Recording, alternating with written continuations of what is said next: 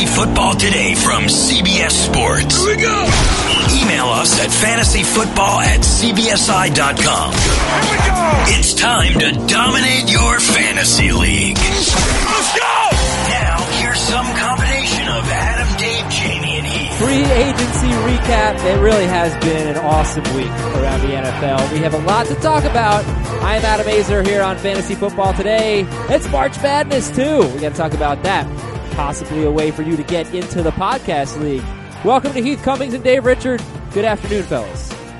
Thank you for that warm welcome. I'm uh, I'm a little more excited for March Madness this year than I had been years past, and stunningly, my college is not in the tournament, and yet I'm still excited about it. How come? Because for years and years, I wanted to dedicate time to watching college basketball to try and actually have a good bracket instead of just guessing, which is what I pretty much did for the last seven years. And I, I took a step forward. I watched a lot of ACC basketball, spent a lot of time watching some conference tournaments, and uh, I, I'm not going to act like I know everything about college basketball. But I feel better about filling out my bracket this year than I have in years past. See, I was going to go the opposite way. I was just know thinking, you know, I've I've done a lot of research in the past and watched a lot of games in the past, and not done very well in brackets over the last five years. So you're telling me I've wasted my I time. haven't really watched much college basketball so far this year.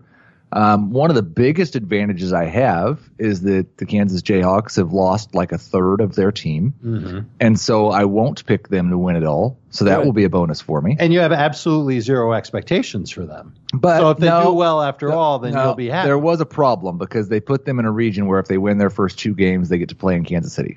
oh. And that could lead me to make some bad decisions. But I'm just, I think I'm going to do no research whatsoever. I may even pick based on like proximity to location or mascot strength. Mm-hmm. Yeah, mascot strength. And I, I thankfully, like that could really hurt you in years when Miami makes the tournament because Hurricanes are really strong. But we won't, won't make that mistake either. Yeah, but our our mascot's an ibis. Are, which are the Hurricanes in the NIT? They are not in any. No, they're They did not make the NIT. They did. They did not deserve it.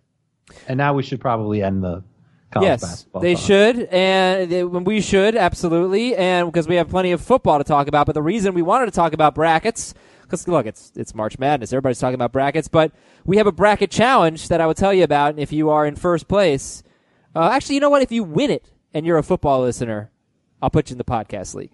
So I was gonna say, uh, you know, I, I said to Dave earlier, what's the best way to talk about all this? Because since we last podcasted on Wednesday, we did a Monday show about Antonio Brown mostly.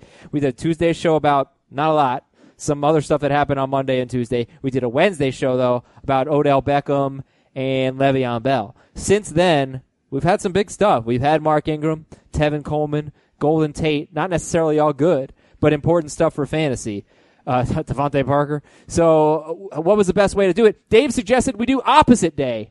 So, Dave, give us some opposite day fantasy football analysis. Well, let me just tell you how excited I am for Ryan Fitzpatrick as the quarterback of the Miami Dolphins. I see a lot of big games coming your way. You're going to want to take him with an early round pick on draft day. Okay. And uh, on that note, I love the Tevin Coleman signing. I couldn't think of a better landing spot for Tevin Coleman than a team that already has good running backs. This was exactly what I wanted on opposite day here for Tevin Coleman. You're not supposed to like mention the Oh, opposite, yeah. but everybody assumes we, we we are going to have to clarify when we stop with opposite analysis and go to like honest. I just want. I'm proud of Adam because I know what a big Giants fan he is, and it must have been really hard to hold in his excitement for the huge haul the Giants got for Odell Beckham. They did a massive, a Oh. great job getting rid Oh. of an overrated wide receiver. Thank to you. acquire all of those assets. And I their- agree. and then basically replace him with someone who's just as good, if not better. I, you know, I was thinking the exact same thing. Golden Tate catches so many passes and doesn't do or does so. I forgot. He's never fought. He's never does fought. so much with it. Never fought with a kicking net. Oh my goodness, That's true. Never, That's true. ever. That's real. I've day. never seen. I've never seen him on a boat in Miami. I can't wait to draft Golden Tate ahead of Odell Beckham. I'm very I'm thrilled with the direction that the Giants are going. Okay, let's end opposite day now and get back to reality. Um, then do some superlatives. Best signing or trade. The Browns. Browns. Okay, I'll I- I will say the Ravens. Love love Mark Ingram there. That's a that's a great Yeah. runner up. Okay. Worst signing or trade? The Giants. Yeah, yeah. Yeah, right. uh, go, not we're out of opposite analysis. Yeah, time. yeah, yeah, yeah. For reals. Yeah, Golden Tate signing with New York is stupid. What is that? They already had a good slot receiver in Sterling Shepard. Good, not great. I think Golden Tate's a better slot receiver than Sterling Shepard. What does that mean? That they're going to kick Shepard outside more often? Yeah, I would assume so. I, I listen. I I would love for that to happen, but are the Giants doing anything that makes any damn sense? I, I'm an, I've got a different one. Go ahead. I'll go with Latavius Murray. Going to New Orleans. They gave Latavius Murray, I think, $16 million over four years when they could have had Mark Ingram for 15 million over three years. Unless there's something that we don't know and Mark Ingram just did not want to play in New Orleans anymore, that was terrible. I mentioned it before. Ingram had six fumbles over the last two seasons. Murray had one. And that combined with the cheaper per year rate um, is probably what did in Ingram leaving New Orleans and Murray signing there. From a fantasy perspective, because like from a fantasy perspective, we love the Beckham trade, and I really do love Ingram with the Ravens, and I'm interested to get your take on that. But I, I think it's great. Uh, what do you think the worst? I think Golden Tate could be the answer to that too. Uh, you know, worst fantasy signing Oh, or trade. Kevin Coleman for sure. Yeah, Tevin Coleman is right. It sucked. I'm going to end up being a little more optimistic than you guys on Devin Coleman. It- does, is that contingent on them releasing Jerick No. McKinnon? Nope, not at all. Because I don't think they will. I know there's talk about it, but I don't think they're in that. I don't think they're that cap strapped that they need to let go of Jerick McKinnon. Most confusing signing. Most confusing. See now, Or like that trade. would be where Golden Tate would fall in for me. It, That one was confusing. Right. It's like you. Yeah. It, it just. Mine was Jamison Crowder. Like, you already have Quincy Enunwa on your team. I don't think Quincy's that good. I don't. uh, Okay. like I said, Jamison Crowder. You already have Quincy Enunwa on your team. Yeah, I'm trying to think of what. Uh, that's a good one. Tate, like signing Golden Tate to a four-year, thirty-seven point five million deal, th- my million dollar deal, on its face is fine. It's just the Giants aren't going to be good enough to make that matter, and they don't have really an outside receiver. I guess they could draft one. The, So- the other one I would say, and I think the Bills did some very good things. I don't understand the Cole Beasley Oh, thing. right, exactly. What's up with these slot receivers? Like, uh, They, they have value in certain money. offenses. They have value with certain quarterbacks. I don't think Josh Allen or the or the offense that looks like they want to run is that situation. So was the John Brown signing bad for John Brown? Yes. Uh, I don't know. When are you ever going to feel confident starting him? Let's let's let's see if Josh Allen makes any progress. In theory, he is a great pairing with Josh Allen if Josh Allen gets more accurate. But that's going to need to play itself out. How how can that play itself out on a consistent basis? Because I agree with you. John Brown's got great speed. We know that Josh Allen can chuck it. So it's just a matter of them connecting. There's going to be three tries per game max between those two on the deep ball. And I don't know if John Brown can stay healthy and, and contribute. Uh, This is still a team I think that needs a number one receiver. Yeah, you know, you give you give him Beasley, you give him Brown, Zay Jones. Uh, came Robert on, Foster Robert still Foster, there. They both came on. and strong. they it's they not like bad their for tight Allen. end. It, you know, They like Jason Croom at tight end. right. It's not bad for Josh Allen. I don't know that any one of these guys is going to jump out as a consistent fantasy contributor, but it's certainly an upgrade for for Allen and and John Brown. Like his first nine games, you, you just look at what he did with Joe Flacco. He was on pace for uh, to become to be the number 17 wide receiver in non PPR, number 20 in PPR. He was on pace for 60 catches, 1,068 yards, and seven touchdowns. Unfortunately, you dive a little bit deeper into that. He, he was great his first four games. He was pretty much trash his next five games, and then seven games with Lamar Jack. Seven games with Lamar Jackson. John Brown had eight catches for 114 yards and one touchdown. It, like seven games, so uh, those tanked his numbers. But uh, okay, so maybe it's better for for Allen than any one individual on Buffalo. And what was my last one? Under the radar, great signing. So there's three that I think can qualify for this. They're all wide receivers that went on to different teams, but I think there's one that it, it it's not exciting, other than just like the fit, and that's Donte Moncrief to the Steelers. where I'm going to assume he's going to be a starter, potentially the number two receiver, not the number three. And he's had a knack for scoring. And he's he's not going to be the one double covered every week with the Steelers. It's going to be Juju. And he's not going to be the one stretching the field either. That'll probably be more like James Washington. But he could still be in position on a team that throws a lot to catch a bunch of passes and be a target in the red zone. So I like him more than the other two under the radar guys, which were Breshad Perriman to the Bucs and Kevin White to Arizona. Kevin White to Arizona, like on paper, makes a ton of sense because he's got the speed that Cliff Kingsbury wants in his passing game. Does he still though? I think he does.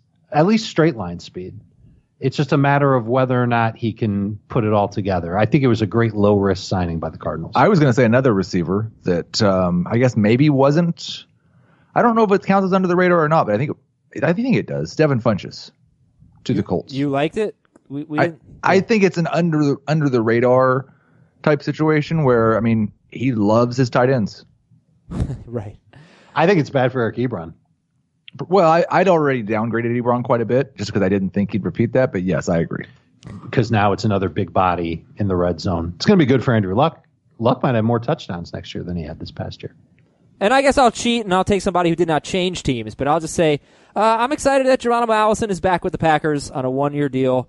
His first four games, uh, I'll get the numbers in a second, but he had something like around 75 yards in all four games. And then when he came back for one more game, Marquez Valdes Scantling kind of carved out a role.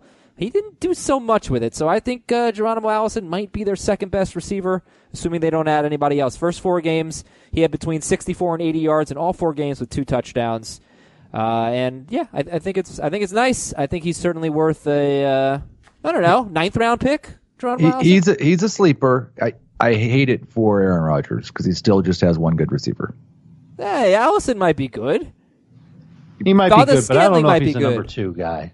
He's probably not good. I mean, he, he might be, but like we're going into year four and he's got 750 yards receiving.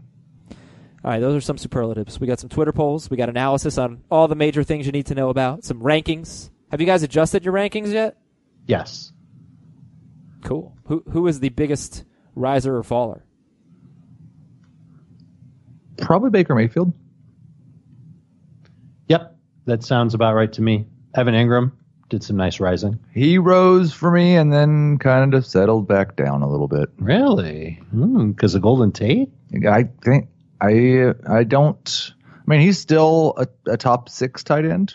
I had him eighth before, so he's gone up, but I had him as the clear number four in that short window of time before Golden Tate signed. I uh, I trashed Golden Tate in the rankings. It's kind of embarrassing how low I put him. Well, I don't know. I don't know. Like Eli's not good, but they're going to be behind all the time, and it's not like he's going from a a world class quarterback in Matthew Stafford. He's average. It, I don't know. He's better than Eli, and it was in a it was in a well defined role where he got a steady dose of targets on a passing team, and the Giants are pretty clearly going to go to a Saquon focused offense. So it's just going to be hard I'm to nervous, do man. when you're down 21 in the third quarter. every week. Ah, Dave Gettleman's not worried about that. hog mollies. He wants the hog mollies on the offensive line. That's The he hand of cares God about. will touch the whole offense. They are going to have a really good offensive. Uh, they could have a very good offensive line. Um, so, yeah, it, it is interesting. I, I think that when you look at Tate on Detroit, he didn't have really a tight end. I mean, like Ebron didn't really do that much. He was always disappointing, and they didn't have a Sterling Shepard like player, I guess, in my opinion. So it is a. It's just a weird fit. I yeah. I'm not interested not- in I'm not in- gonna get him. in non PPR, but I mean, Ebron was around six to 700 yards and 50 to 60 catches. I Don't you want that more a than that lot for- different than what Engram's been. Well, what he's been, but but what he's been without Beckham is a lot better than that. Well, yeah, when your number two is Corey Coleman, he's the number two. Corey Coleman is number two. I, I see what you're saying. So so you're saying that if Engram performs well, if Engram performs like Ebron performed with the Lions, then obviously everybody's going to be too high on Engram because he probably shouldn't be drafted. Engram's rookie year, he had 64 catches for 722 yards. That was basically the best year for Ebron before he went to Indianapolis. Engram is awesome without Beckham. Awesome. He okay Has- I, has I- been. has been awesome without Beckham. I I think the the thing for me is that it was it that there's no Beckham or was it that Sterling Shepard's the number one and there's no number two at all.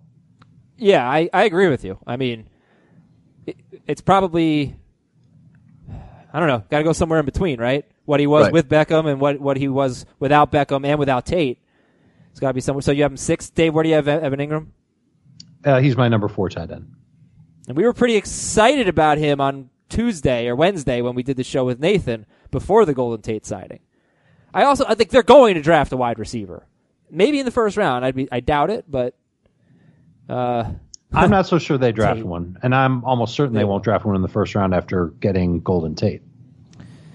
they I mean they have a lot of picks, so they'll they'll draft one. But okay, uh, bracket challenge. I just tweeted out a link. Dave and Heath retweet it right now. Let's see how many people. Right now we only have two people in the league.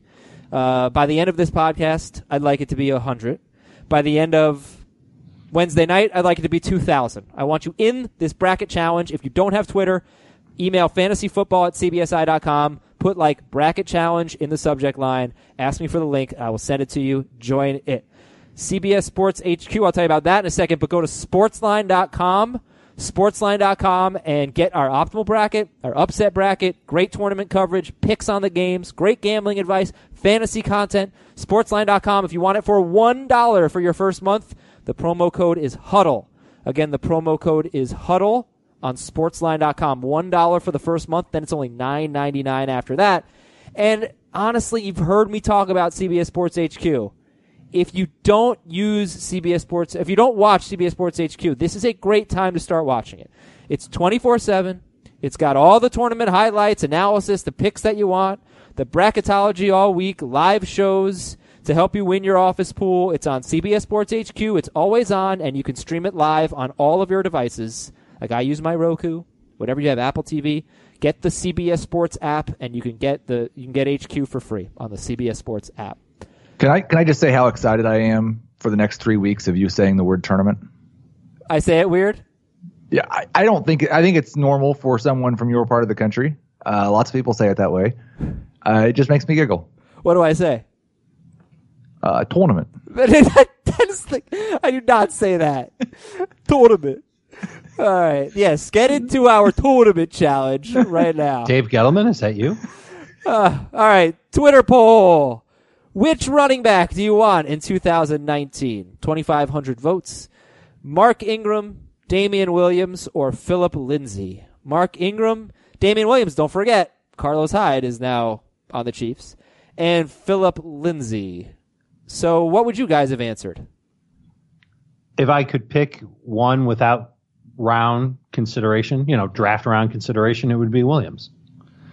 Yeah, I I think I'd still go with Williams as well. I think the only way Ingram's in, I don't really think Ingram's in this conversation, but the only way he's in this conversation is if it's a non PPR league.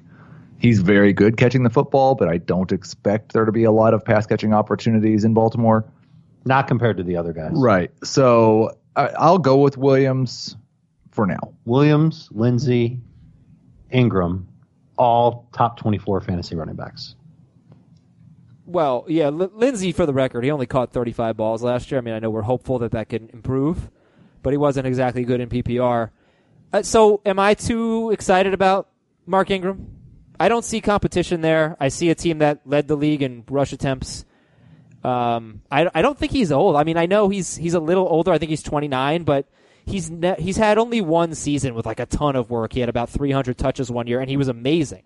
So I I, I love it. Am I? I don't think I'd, I'd answer Ingram. I think I'd probably answer. Oh man, actually, I think I would. I, I think I'd answer Philip Lindsay, who actually won the poll. Thirty-eight percent, Damien Williams thirty-five percent, Mark Ingram twenty-seven percent. It's pretty close. But uh, yeah, am I too excited about this Ingram news going to Baltimore? No, I think it makes sense because it seems like he's got a clear path to being an every down running back for Baltimore.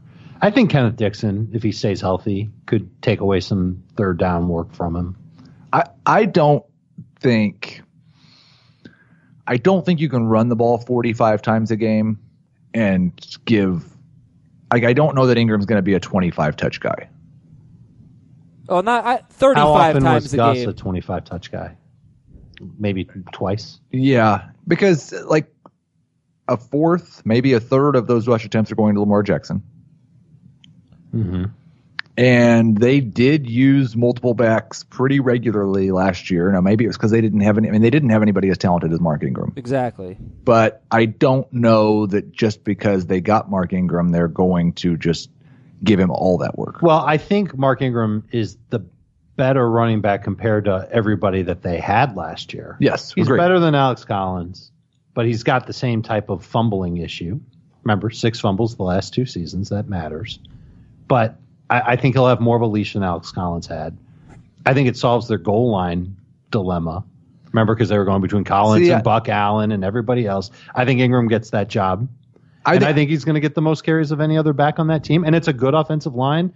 It's a run centric offense. I, the problem is I don't know necessarily like it solves probably the issue of giving goal line carries to multiple backs, but they had a goal line issue once Lamar Jackson was quarterback because it's hard to run the option that close to the goal line. And Jackson would sometimes take it in himself. And that teams don't really have much of a threat of him beating them with the pass in the red zone. So it, it gets more difficult to run down there.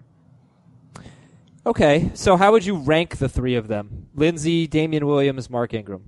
Williams, Lindsay, Ingram for now. Same. Okay. So Twitter poll number two, and oh, by the way, we are going to talk about Uh, not not much about it, but the Tyreek Hill situation, uh, because I mean that's huge.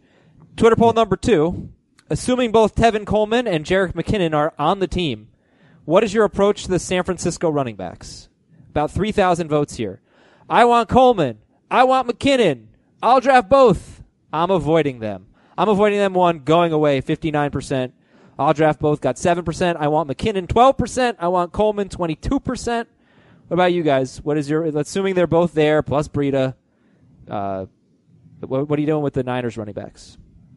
I want Coleman, but only if I can get him in late round four or round five if he slips. I'm not taking any of them in the first four rounds. Okay.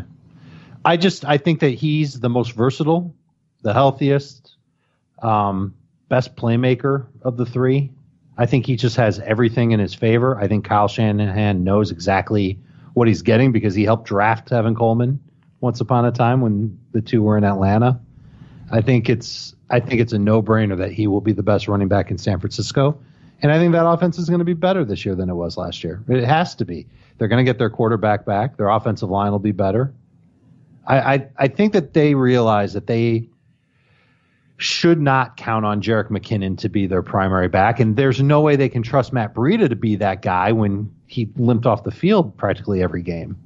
So Coleman solves those problems. He's not going to get every touch, but he's he's going to be their best answer at running back. I, I think an interesting question is what the whoever it is that leads the 49ers in rush attempts this year, how many do they have?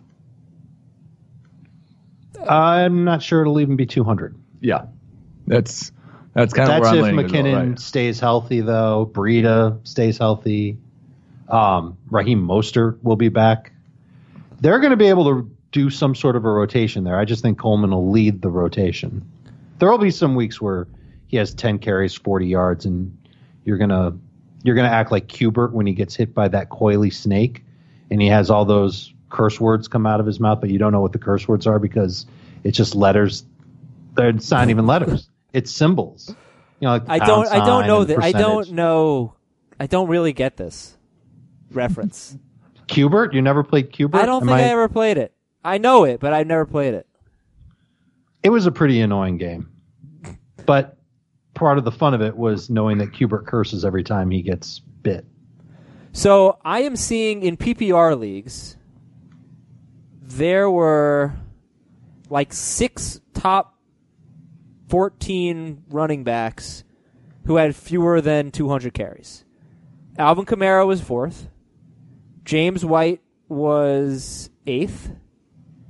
Kareem Hunt was 11th, and Tarik Cohen was 12th. So four top 12. How the hell was Tarik Cohen a top 12 running back? He had 71 catches. Um, so four top 12 running backs in PPR that had fewer than 200 carries, and two of them have fewer than 100 carries. That's wild. but they had a lot of catches. They did. And in that format, each catch is worth a point. So I don't think anybody on this team is catching 60 passes. Uh, let me let me check. Not without scoring. injuries. Yeah, and and if they cut McKinnon, it doesn't seem like they will. But if McKinnon didn't exist, I'd be pretty fired up about Tevin Coleman going to the 49ers. I mean, they ran What the ball about if Matt well. Breida didn't exist? What if something happens to either one of those running backs during Hmm. the preseason? Yeah, I'd be I'd be for, I'd be willing to take a late fourth round pick flyer on Coleman. And because because I feel like uh, one of them will get dinged up at some point in the year, I'm going to make the assumption that Tevin Coleman will get the lead way, and I'm going to beat you to him in late round four. Hey, I forgot a running back. five. There were five running backs that had fewer than 200 carries and finished in the top 12. Melvin Gordon was number seven. He had only 175. So Ah. Kamara, Melvin Gordon, Kareem Hunt in non PPR, and James White. Four in the top 12 in non PPR had fewer than 200 carries. Well, and the, the, the other key besides the catches, Kamara scored 18 touchdowns, Gordon scored 14, Hunt scored 14, James White scored 12. So you don't think Coleman could score 12 touchdowns? I wouldn't expect him to score 12 touchdowns. See, I would expect it's probably closer to eight or nine. Matt Breida scored five. Mostert scored one. I don't have their. Uh, I don't have what Alfred Morris did. I don't have their stat. Okay, whatever. He probably had like 20. So that would be the Niners running backs. How would you how would you rank Tevin Coleman, Jerick McKinnon, and Latavius Murray? Well, Coleman's going to be number one, far and away. And then I actually have Murray a spot ahead of McKinnon. And PPR right now, I believe I have it McKinnon, followed by Coleman and Murray. Let's take a quick break. When we come back, we'll talk about Tyreek Hill, Kareem Hunt, some rankings, some interesting stats about the Saints, all the news and notes you can handle, and your emails at fantasyfootball at cbsi.com. And now's a great time while we take this break for you to go join our bracket challenge. I will update you on our participants right after this. The perfect combination of versatile athleisure and training apparel has arrived. Thanks to the visionary minds of New Balance, Clutch Athletics, and Rich Paul, the designs reflect the heart of the athlete and the spirit of the community. With rising defensive football stars Will Anderson and Chase Young on the roster, Clutch Athletics brings the best innovative gear to all athletes, giving them style and performance on and off the field. Learn more and purchase Clutch Athletics at newbalance.com. This episode is brought to you by Progressive Insurance. Whether you love true crime or comedy, celebrity interviews or news, you call the shots on what's in your podcast queue. And guess what? Now you can call them on your auto insurance too with the Name Your Price tool from Progressive. It works just the way it sounds. You tell Progressive how much you want to pay for car insurance, and they'll show you coverage options that fit your budget. Get your quote today at progressive.com to join the over 28 million drivers who trust Progressive. Progressive Casualty Insurance Company and Affiliates. Price and coverage match limited by state law. So the big news, and there's a lot of news, but two items that uh, were important to touch on: Tyreek Hill being investigated for domestic violence, and Kareem Hunt suspended eight games. Well, do we have any new information about Tyreek Hill? I think the main thing to keep in, and it's this is a, obviously a difficult thing to talk about. Um, there is a lot of conflicting information, and no new information since the first report came out. And so I don't think we have, I don't think we have any real for sure information at all at this time. If he were suspended for six to eight games, where do you think you'd rank Patrick Mahomes? Not number one, but still top five. Maybe still top three. Would you rank Baker Mayfield ahead of him? I don't think I'd go there because he Patrick Mahomes is still going to have other options in in the offense. Travis Kelce's pretty damn good. Sammy Watkins would probably be asked to contribute more. Sammy Watkins would be amazing. He was Well, for- fantastic last year when he was he's on the healthy. field. Yeah. Right. If if Tyreek Hill were not playing, Sammy Watkins would be like.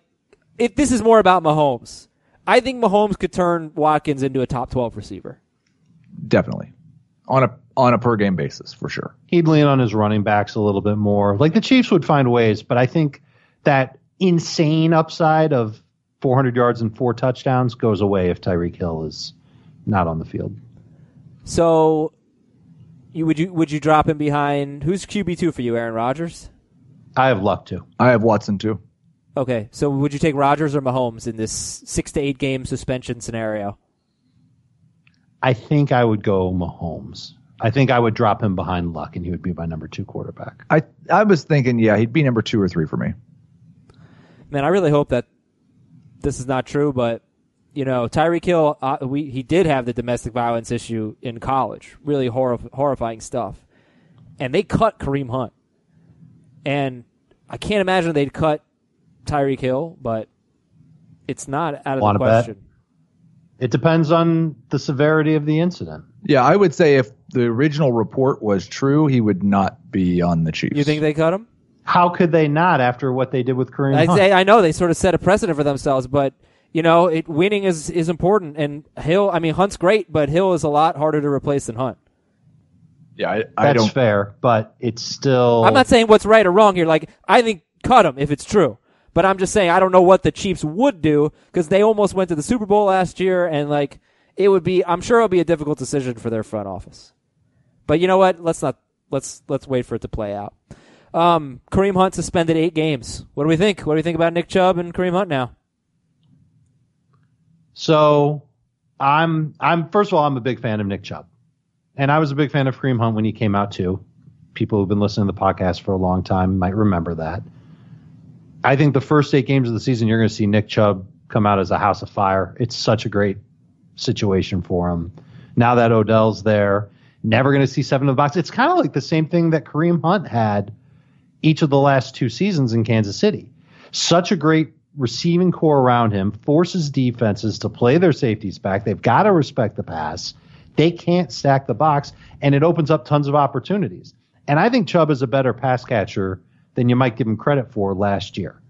I would assume that he'll begin the season as the heavy lifting running back for them, maybe only getting off the field if Duke Johnson is still there, which maybe he is, maybe he's not. Duke will probably come in in obvious passing situations. I thought long and hard about what happens when Hunt comes back, and it just makes too much sense for the Browns to not use him. Yeah, or to use him, I'm saying. It does it, it wouldn't make sense if they didn't use him. I'm sorry for mixing up what I was saying there. Go ahead. Hunt- cla- clarify what you're saying. Uh, what I'm saying is Kareem Hunt is definitely going to have a role when he comes back. He might replace Duke Johnson as the passing downs guy and take a couple of carries off of Nick Chubb. What's the motivation for the Browns to lean heavy on Nick Chubb in the second half of the season when theoretically they're fighting for a playoff spot, maybe for the division title, which I think they're going to get. So Nick Chubb might go from 20 touches a game down to 15, 16. He'll still be good, but I can't take him in round one anymore. Hmm. He's going to be a round two, but an early round two in non PPR, middle of round two in full PPR for me. And I'm still going to be excited to get him. And I'm not going to commit to getting Kareem Hunt, even if I get Nick Chubb. It's a long Yeah, I, time to I wait. don't think Kareem Hunt will have fantasy relevance unless Nick Chubb gets hurt. Yeah, I mean, it could be like Ingram coming back from suspension, where he he was he had good games, especially his first game back.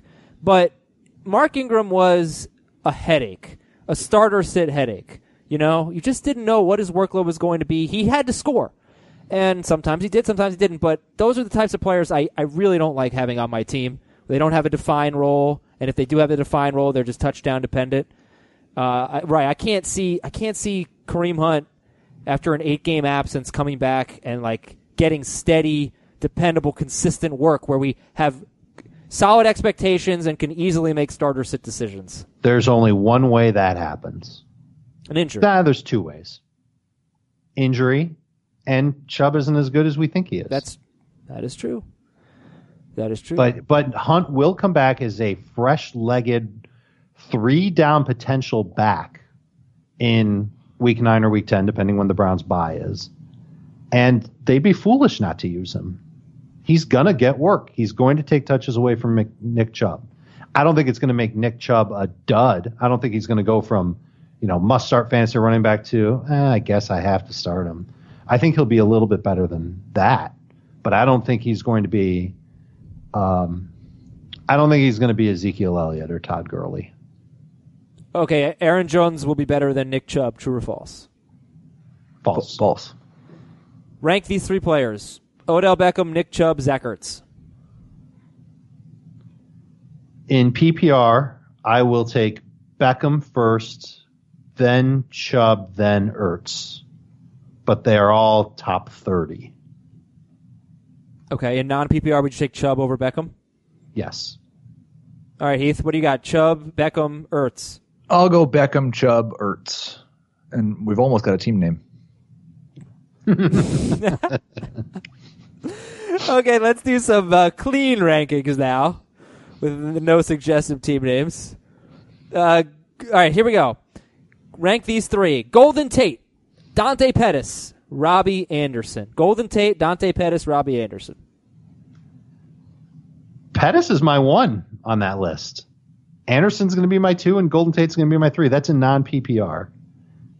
But I, I, I love how the offseason has shook out for Dante Pettis. Can we do PPR? Because I have zero interest in Golden Tate and non PPR. Okay, fine. Pettis is still going to be my one, Anderson two, and Tate three. So that's the same, right? Even in PPR, I will take the upside of a second year receiver catching passes from Jimmy Garoppolo and the upside of Anderson catching passes from second year quarterback Sam Darnold over Golden Tate working in a who knows what role with the Giants. I'll go Pettis, Tate, Anderson, and I love Robbie oh, you're, Anderson. and you're the Robbie guy. yeah, I don't love Adam Gase.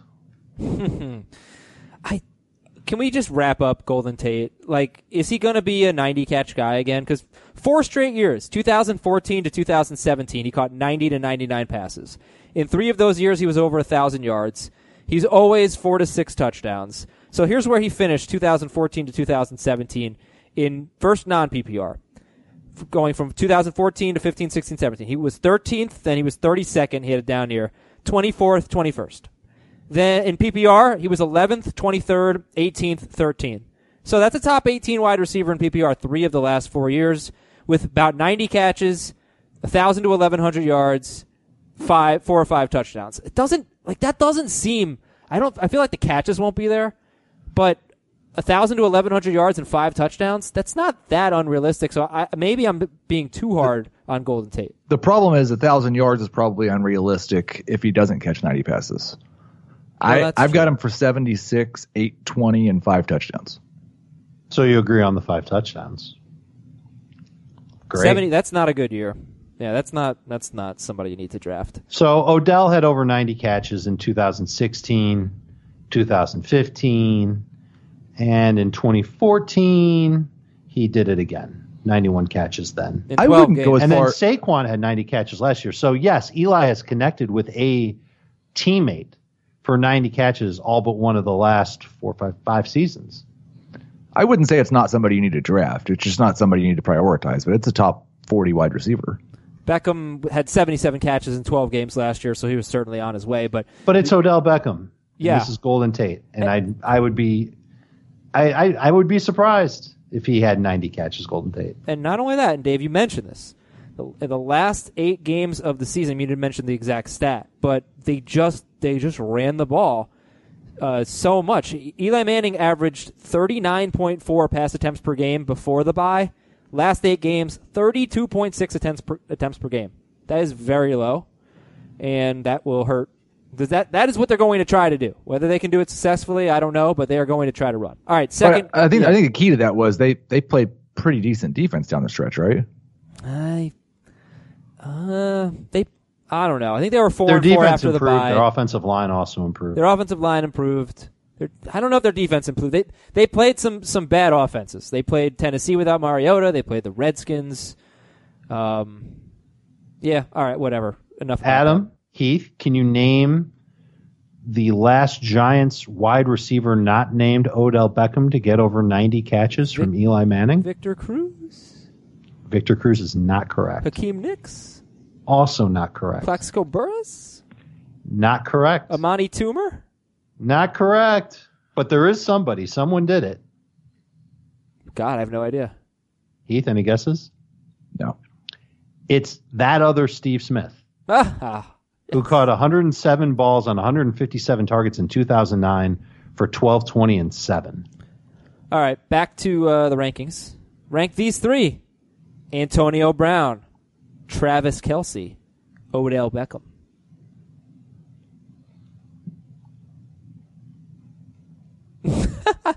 Antonio Brown, Travis Kelce, Odell Beckham.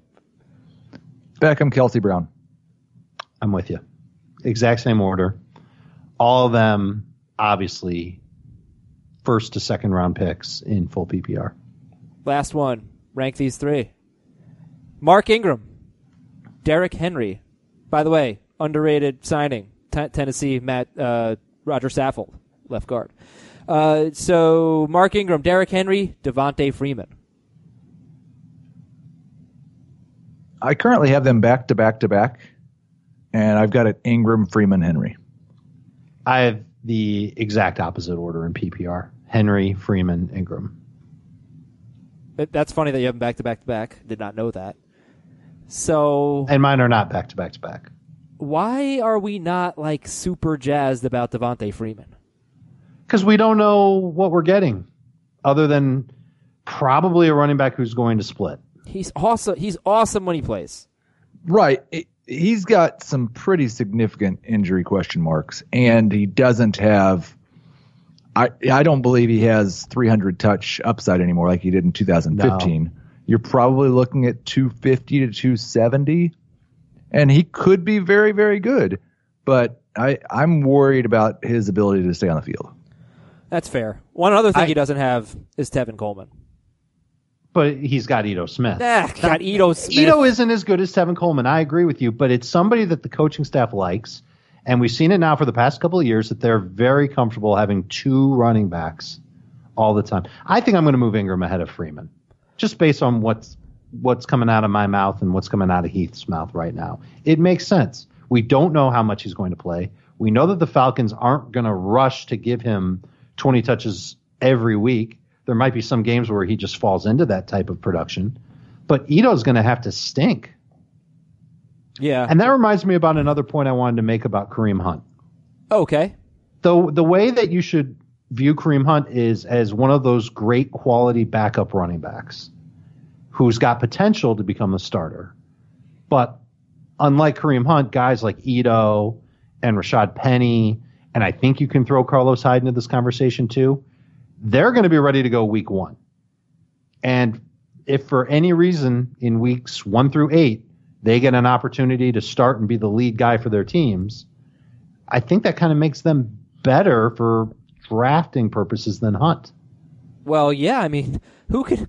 I guess it depends on how many bench spots you have. But if you only have like five bench spots and you're holding on to someone for eight weeks, It's tough. that is very tough. By I the was way, poo pooing Mark Ingram last Right, year because I would I wasn't going to use him for four weeks or five of the first six weeks. There are leagues though where when a guy's suspended, they can go in that Well, um, sure. injured slot. So, but he's not injured. He's suspended. That's not right. yeah, that's But- that's but we would that- we but- would but- regulate the hell out of that.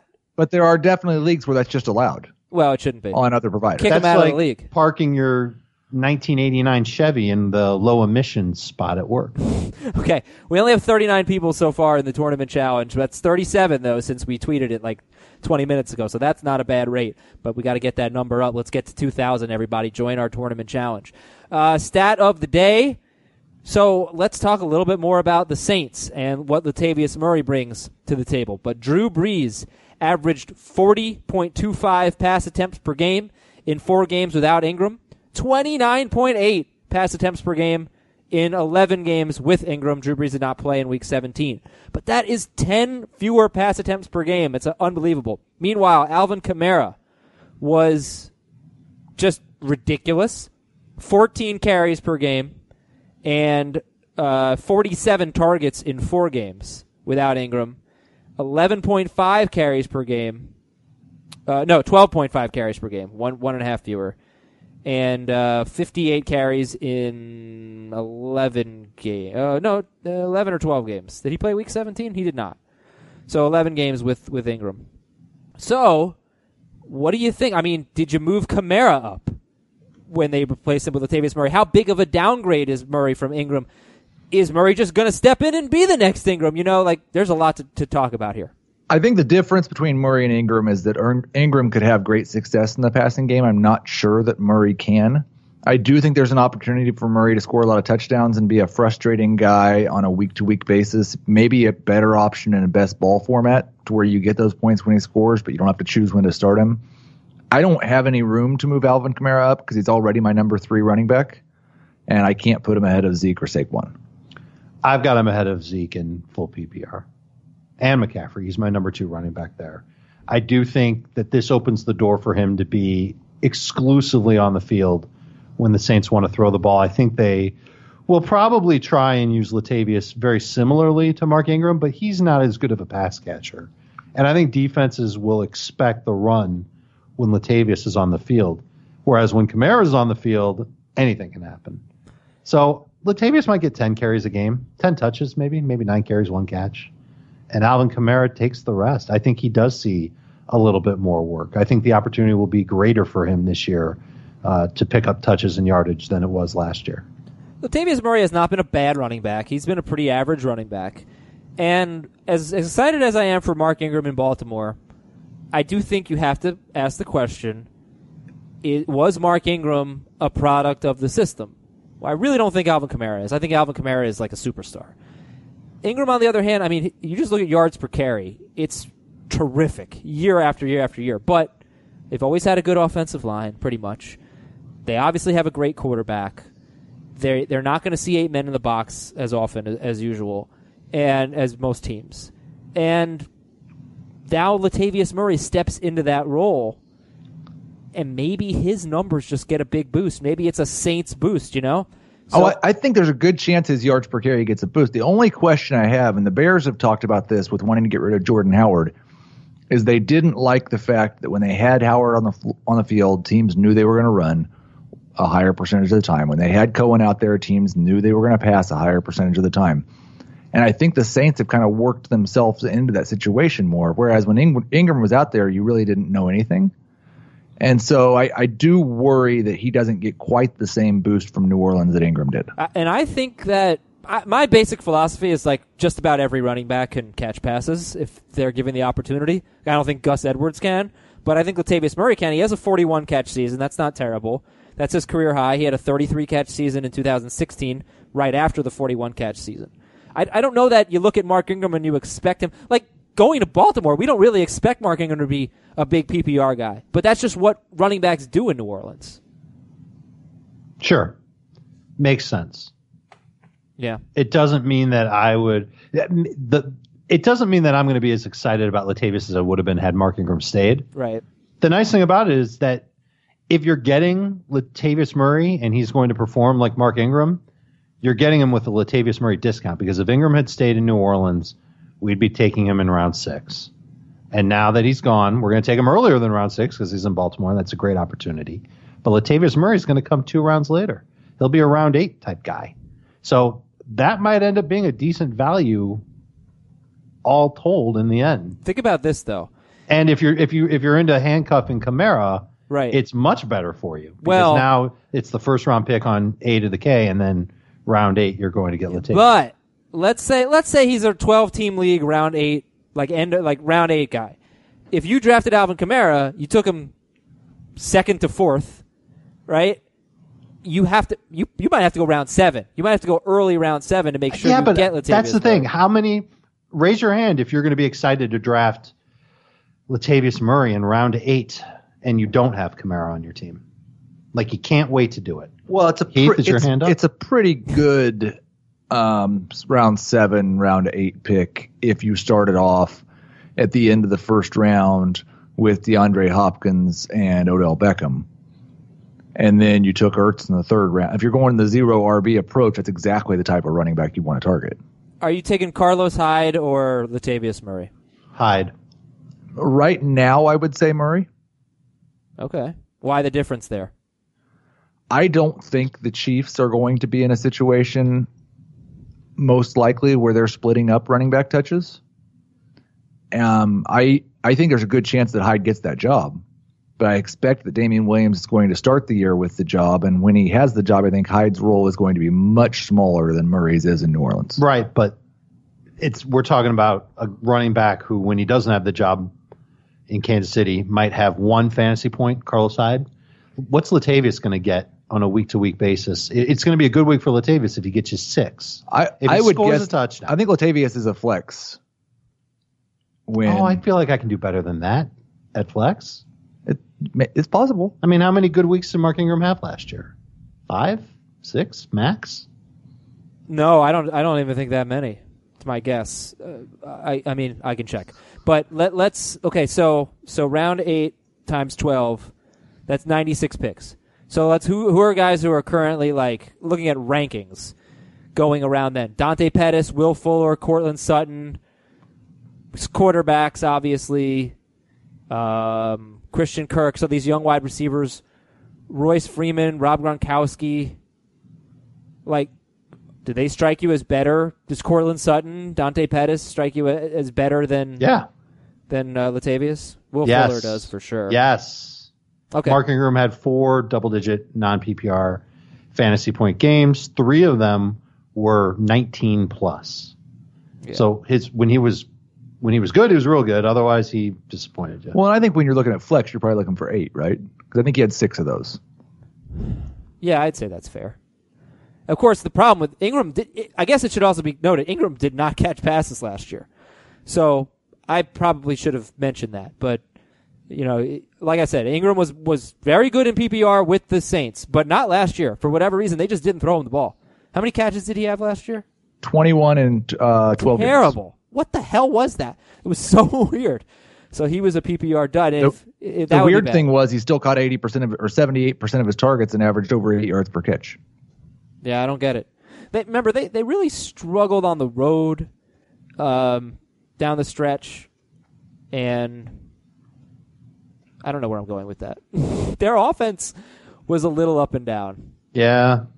Uh, you know, it was a great offense, but let me see. The four games he missed, um, nah, forget it. I'll just forget it. All right, let's uh, let's move on. Let's talk about uh, some other news and notes. Sorry if I'm confusing people. Quarterback. Okay, huge stuff, game changing stuff. Um, well, t- Ryan Tannehill. There's that. Yes. Uh, uh, yeah, I'm sorry. Ryan Fitzpatrick, but also Ryan Tannehill. There we go. I found my notes. Okay. Ryan Fitzpatrick to the Dolphins, Ryan Tannehill to the Titans. I could get excited about Kenny Stills again. Yep. But it's still Ryan Fitzpatrick. It's still the Dolphins. Yeah, yeah. Uh, Stills and Albert Wilson are two guys that will be nice fourth and fifth receivers that you can grab very late on draft day. You're not taking Fitzpatrick unless it's a two quarterback league, and you won't feel great about it. As of now, he's he's in line for 16 games, man they're going to draft a quarterback. I would assume that that guy will get a chance at starting half the season. But this is just an ugly, ugly year ahead for the Dolphins and their offense. They're tank. They're tanking. That is good tanking. Uh, Tyrod Taylor to the Chargers. The Giants. He turned the Dolphins down. yeah. So did He Teddy didn't be- Bridgewater. So did Teddy Yeah, yeah, yeah. Bridgewater. They both said they don't want to be a part of the tank job. Uh, the Giants reportedly don't think Dwayne Haskins is a good fit. We'll see. Could could be a smoke screen. He's too young and too talented. and They like their quarterbacks old and over the hill. Did you see the report that former Steelers running back Josh Harris says that Ben Roth- Roethlisberger fumbled the ball on purpose in 2014 to spite offensive coordinator Todd Haley? That's totally believable. Yeah, it was a kneel down situation where they should have been kneeling the ball. I think they were up by nine, and he called for a running play, Haley, and Roethlisberger was just like, they all were rolling their eyes in the huddle, the way Josh Harris tells the story. But then Roethlisberger handed the ball off to the fullback, and if you watch the video, the fullback was definitely not expecting the ball. And maybe that was his fault. I don't know. But uh, Harris, like it's go to CBSSports.com. We have the story on our NFL page um, of Roethlisberger fumbling the ball on purpose, according to running back Josh Harris, who was the running back in the game at the time. Running back news: Mark Ingram, Tevin Coleman. How about the Redskins re-signing Adrian Peterson? Can he play quarterback? It's bad news for Derrius Guice. It is right. Yeah. Yeah. Well, Washington's another one of these teams that is in offensive hell. And I don't, I don't, I don't know if this necessarily means that Guice is slow in his recovery because he posts videos on social media all the time. He's he he can run straight now, and I think he's getting close to cutting and being ready to go. But Washington clearly wants to have multiple backs. They liked what they got out of AP.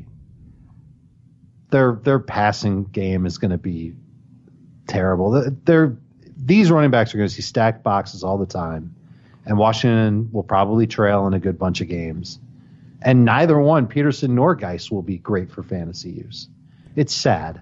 I'm sad. So would you take Guice or Latavius Murray? I'll take Guice. I'll also take Guice. That's nice. Okay. Detroit will re-sign running back Zach Zenner. And he actually finished the season kind of strong, but I don't think he's stiff competition for Kerryon Johnson. And the Jets released Isaiah Crowell.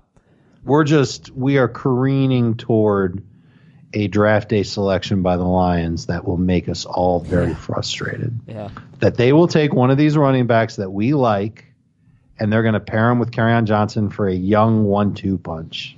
I'm wondering if we see Isaiah Crowell in Oakland. No, that would be interesting. 45 invites accepted so far for the bracket challenge. Wide receiver news. Uh, Golden Tate to the Giants, John Brown and Cole Beasley to the Bills, Tyrell Williams to Oakland, $47 million deal, 22 million guaranteed. Tyrell Williams. He's going to be the number two receiver there next to Antonio Brown. We'll never see single coverage. We'll never You know, see double He's going to see a lot of downfield. see a lot of single coverage. Oh yeah, no, that's what I mean. It- I hate it. But he's got Derek Carr as a quarterback. Like I was setting up for a Derek Carr joke and I botched it. I was Yeah. Uh, well, I mean, look, Carr Carr could Carr could be a top 18 quarterback. He could definitely be a must start two quarterback league guy. Yeah. You know, he doesn't have to play that well to put up fantasy numbers. So is Tyrell Williams somebody you're drafting, and when would you draft him? No, No, okay. You're just not going to draft him? I'm not going to draft him. I'll draft Tyrell. I'll take him late. I like him. I I'm I'm always willing to call Tyrell, but Bye week replacement.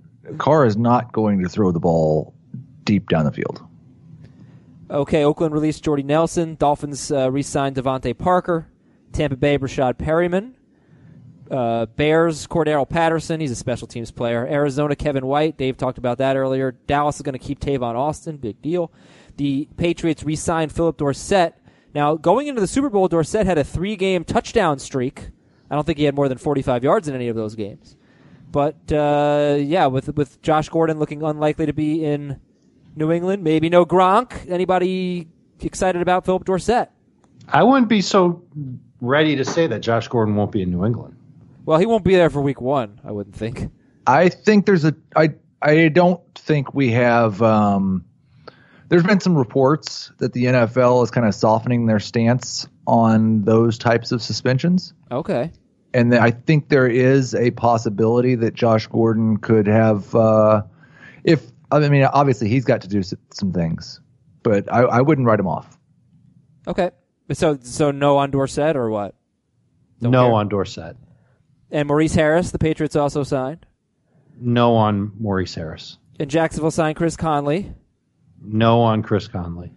And Pittsburgh signed Donte Moncrief, which we talked about. And I once Late again put Ar- Ar- Arizona signing Kevin White in my notes twice. That's great. how, how about uh, Maybe you're excited about Kevin White getting that opportunity. Uh, I guess so. How you about going to take uh, him? No, Adam, I want you to draft him. hell no. This year. I'll draft him twice. Jordan Matthews to San Francisco. Anyone care? I think that's a better signing for Jimmy Garoppolo than it is for Jordan Matthews. Geronimo Allison to Green Bay. We talked about tight end. Cincinnati re-signed Tyler Eifert. That's pretty much the only significant tight end news. Tyler Eifert. How have I never had the team name Tyler I hurt? You do now. I do. Team name Monday. Uh, okay, and then anything big on the offensive line, guys? I mean, Max Unger Yes. retiring. That's it. Max Unger retired. He was a huge part of that Saints offensive line, figuratively and literally. And uh, they're going to replace him with Nick Easton, who they signed from Minnesota. That's a downgrade. It's a downgrade for that line. Anything else? I, I mean, how important is the Roger Saffold signing? That's a big one. Four years, $44 million for a guard, uh, Roger Saffold going from the Rams to the Titans.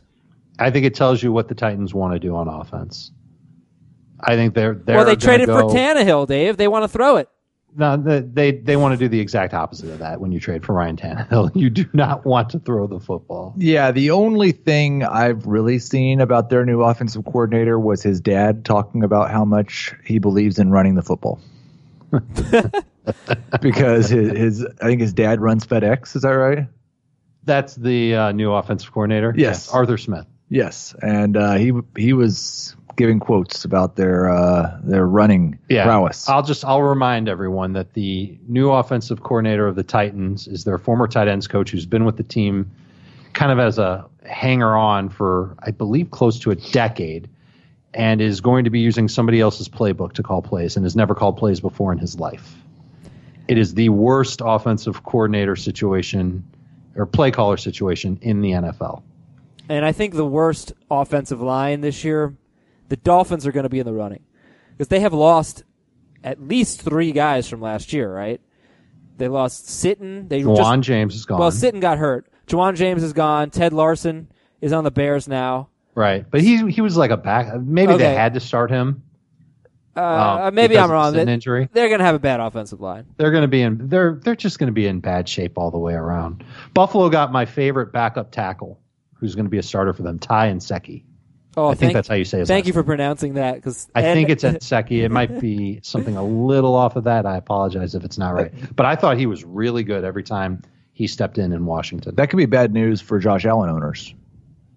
Well, oh, because you want him running. Such a huge percentage of his fantasy points came from running after he was pressured. yeah, that could be pretty n- sucky news.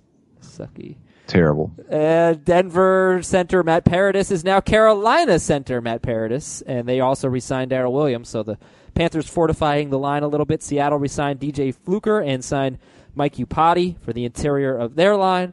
Mike Atlanta, Iupati has now played for three fourths of the teams in Yeah. the NFC West. So if you were a Panthers fan and you decided to buy season tickets because of this and you, you bought a pair, would you say you got two tickets to Paradise?